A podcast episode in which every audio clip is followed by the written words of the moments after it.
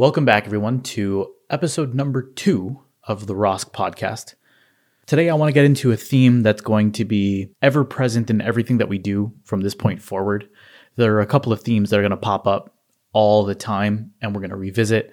And I think the benefit of having these recurring themes, I guess that's a little bit redundant, the benefit of having these themes is drilling it into your mind and reminding you when you forget that everything you do in order to build your mindset, in order to build the leadership skills, in order to be able to run the room or run a conversation or run even the feelings that you have coming into and leaving a shift or during, all of it comes back to a certain few things. And one of them is generosity. So, not too long ago, I had a patient that came in critically ill at like 6:20 in the morning at the near the end of my overnight shift.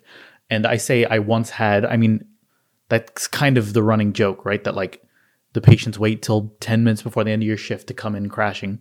Obviously, they don't really do that, but nonetheless, I had this patient come in super sick. To everyone in the room, this patient looked like they were on the verge of coding. They were pale, they were diaphoretic, they were barely able to breathe, all the good stuff. Fortunately, we got them to turn around within a span of about 15 or 20 minutes of just constant care. But what I noticed is that my fatigue and you know the eagerness for the shift to end kind of disappeared from my mind when I went into resuscitation mode. And the funny thing is, what we've always noticed is you sit there waiting for the last 20 minutes of the shift to pass by and they take forever. But if you get a patient like that, next time you look up the clock, you're an hour past your shift. In any case, I want to keep this case in mind for a minute while we go down a different path. Speaking of themes that are going to pop up in the future of this of this project and this endeavor, Seth Godin wrote a book called The Practice. And in that book, he mentions an example of um, putting work forward and asking yourself who that work is for. Who's it for? And he gives an example of grabbing a piece of candy. When you get a piece of candy, there's nothing inherently wrong with it. It's not generous work, it's not selfless work it's momentarily fulfilling, but it's just for you. And there's nothing necessarily wrong with that. It just is what it is. But by contrast, he's also mentioned the example of a child drowning. And rather than give you his rendition of how that goes, I'm actually going to give you a real life example in my sister who experienced something like this. So, my sister is older than me by about eight years, and she racked out high school, all of the, the the academic studious stuff that you'd expect someone to do. She was sort of the poster child for that. When it came to taking the reins on her own and sort of not following the rule book, I think some of her confidence issues started to surface. And I say this publicly because she and I have discussed it a number of times.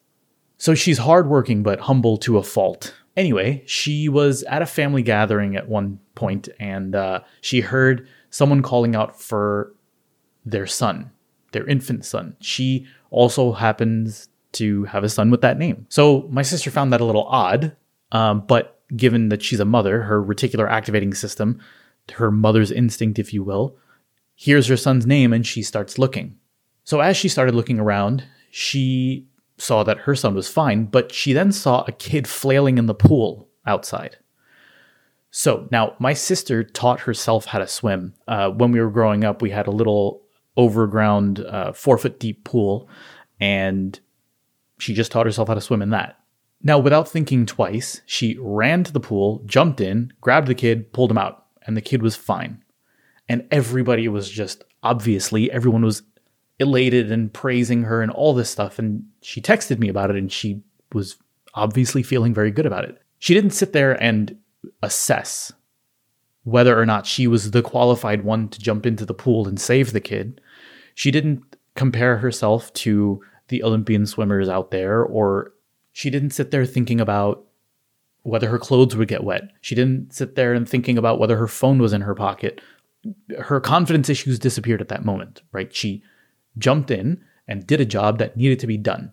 No, in that moment, you think, you don't really think, but the the rhetorical question is who's it for? You put in the work because it's of a service to another. And it's something that needs to get done, so you do it. And this also relates to imposter syndrome, which is a topic we might cover another time. Seth Godin talks a ton about imposter syndrome, but we may address it at another point. But for the purposes of this particular episode, the issue of generosity comes in. And if you make the bridge between generosity and the examples that I'm giving here, generosity tends to be thought of as something you do in kindness to another. Oh, you shouldn't have, and oh, whatever. But in this case, the generosity is actually almost a responsibility that's being fulfilled. To me, the most prominent quality of generosity is that it's selfless, and that generosity is one of the ultimate acts of delivering without any thought of deserving a return. But that responsibility also comes in. And we hear things like this being spoken about with creative endeavors, with entrepreneurial endeavors, but it doesn't really get said in the healthcare sphere. And it gets mentioned in passing all the time, like, oh, what you do matters and thank you for the work you do and blah, blah, blah. But that doesn't mean much when it's not put in context. And it doesn't mean much when it's not, when it's abstract, when it's not turned into something that can translate into some action, that can translate into a result. And that's why we're going through it now.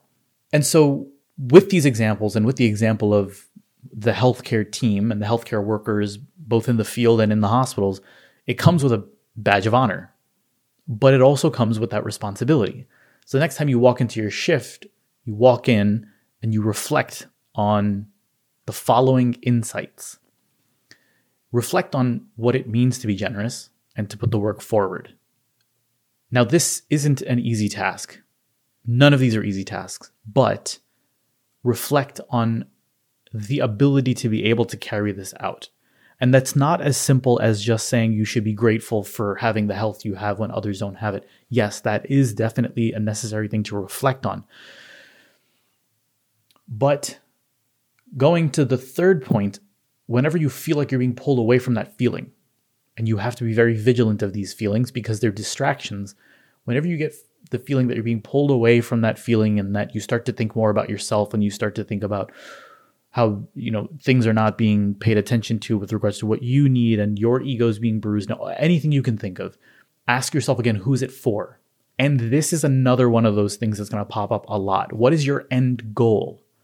On one hand sometimes people forget their end goal and that causes them to lose sight. But on the other hand some people need a readjustment of their end goal and need to turn it outward this allows for the other theme that will pop up a lot, which is empathy. And we're going to touch on that in many, many more episodes to come.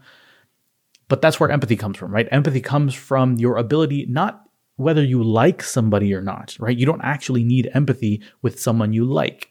Empathy is required when you're with someone whose situation you need to be able to relate to.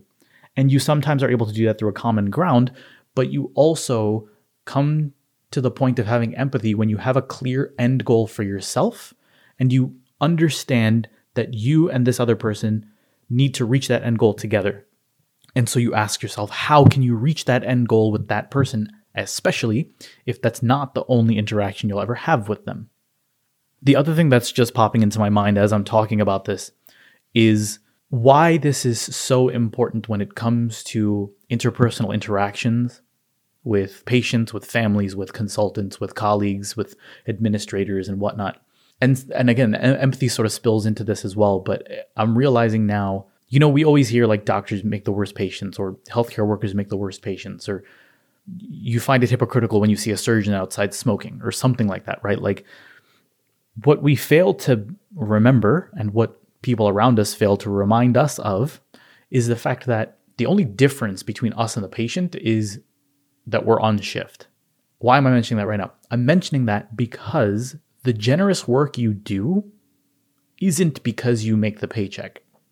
I would be willing to bet it's not solely because you make the paycheck. You picked this avenue of earning a paycheck because of other intrinsic values that you have. And what we need to remember is that the only difference between us and the patient, or the colleague we're speaking to and the patient, or the trainee that we're speaking to and the patient, is that we're on shift. So, this generosity, this empathy, this responsibility that we have does not end with the patient. It continues on to the other people around us. And so, just like when we have a patient in a bed who's frustrated, who's scared, who's angry, who's feeling ignored or whatever it is, we have the empathy and the self control to be able to navigate that environment. But the only difference between us and the people we work with are that we are on shift. And how do I know that we're capable of this? Well, it goes back to the first case that I discussed. Because the last time a crashing patient rolled in, as exhausted as we were, and as much as we complained afterward about whether we have it in us to keep going, we put in the work because we're generous. Now, here's the kicker all of this stuff is all mushy gushy and, you know, crunchy granola and all that stuff and people hear this stuff and it's gotten to a point where it's like nauseating right? Because we hear it. It's such a trope. All of this stuff is so redundant. But what makes it less redundant what makes it less nauseating is when it's applied into an actionable set of items.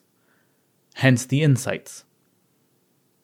None of this stuff actually benefits you unless you start doing it. Gary Vaynerchuk talks a lot about if you want to do push-ups you can't read about them, right? You want to get good at push ups, you can't read about them. When's the last time you thought about an exercise routine or done a bunch of research on a diet or whatever? How well did it work when you didn't apply it? It didn't work. You have to do it. And I think that's what makes it exhausting to even hear this stuff and makes us feel a little bit hopeless and um, jaded when we hear this stuff because actions speak louder than words. Another thing we're going to touch on a lot later. So, with all that said, the last point would be that because it's made people jaded and because misery loves company and because peer pressure is real, not just in high school, the world around you will not necessarily jive with all this. You may feel like the outlier when you apply this.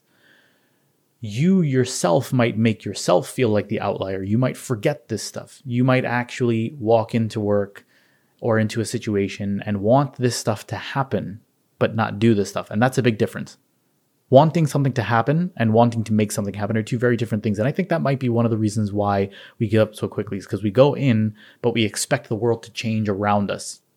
What we do dictates who we are far more often than who we are dictating what we do, if that makes any sense. So, with all the people around you who are going to be like, this is ridiculous and this is stupid, or make fun of you for it, or try to drag you down, or even be jealous of you for it, that's fine. You're here to be the leader. But anyway, I think that's it for me this week. Thanks for listening to me. Thanks for hanging out with me. I hope you got some benefit out of this. If you did, find someone to share this with. You might walk into work and try this and just like I said, feel like the only person and feel like the outlier. But if enough people jump on the bandwagon, you'll know at least from a distance that you aren't the only one. And that's how changes are made. That's how waves are made. That's how that's how we change the game of leadership. That's how we change the game of teamwork and how we change the game of empathy and mindset and wellness and burnout and all that good stuff. All the things you see posted on the bulletin board at work that make you roll your eyes because the people posting it simply do not empathize. Now is the time to change that. Let me know what your thoughts are, how this benefited you. Give me an example of a situation where this applied and you applied it, or think you will apply it to share it with the community, get onto the blogs, share your story, share your conversation, lead the discussion. I will see you next time.